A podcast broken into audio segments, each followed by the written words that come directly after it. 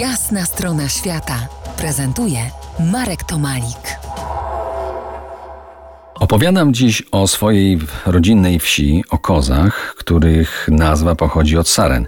O tym opowiem za moment, ale nawet kozy teraz, z perspektywy już wielu lat, uważam za sympatyczną nazwę, bo koza to przyjazne, pożyteczne zwierzę od lat przyjaznej służbie człowiekowi.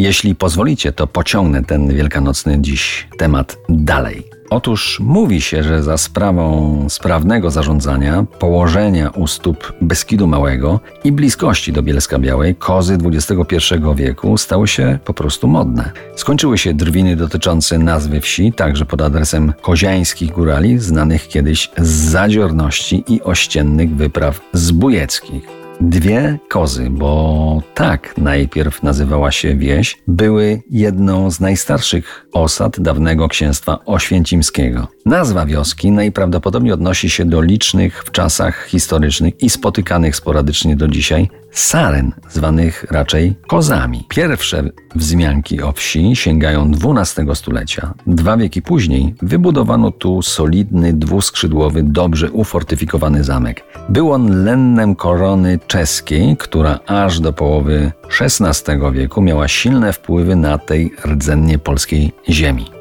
Zamek przez pewien czas był pod panowaniem rycerzy księstwa oświęcimskiego. Potem wpadł w ręce zbójów, którzy łupili przejeżdżających na szlaku pocztowym Wiedeń, Kraków, Lwów. Kozy były jednym z tych miejsc, gdzie można było zmienić konia. W 1935 roku rozebrano resztki ruin zamku, którego mury miały ponad 2 metry grubości, ale w centrum wsi ocalała unikatowa XVII-wieczna owczarnia z czasów, kiedy właścicielami KUS była rodzina Mikołaja Reja. Owczarnia sąsiaduje z pałacem targowym, gdzie w każdy piątek można trafić na swojski rynek, a w każdą ostatnią sobotę miesiąca na pchli targ. Ma tutaj swoje rondo i spoczywa na miejscowym cmentarzu porucznik Aleksander Kunicki, który w czasie II wojny światowej przyczynił się do likwidacji oprawców hitlerowskich, brał udział w organizowaniu wyroku na kata Warszawy generała SS Kuczerę, na komendanta Pawiaka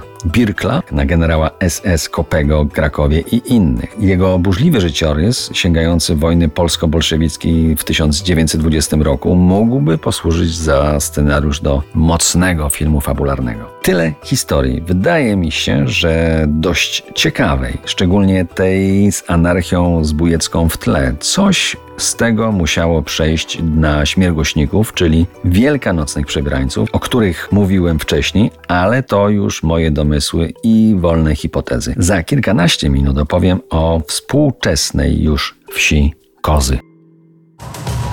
To jest jasna strona świata w RMS Classic.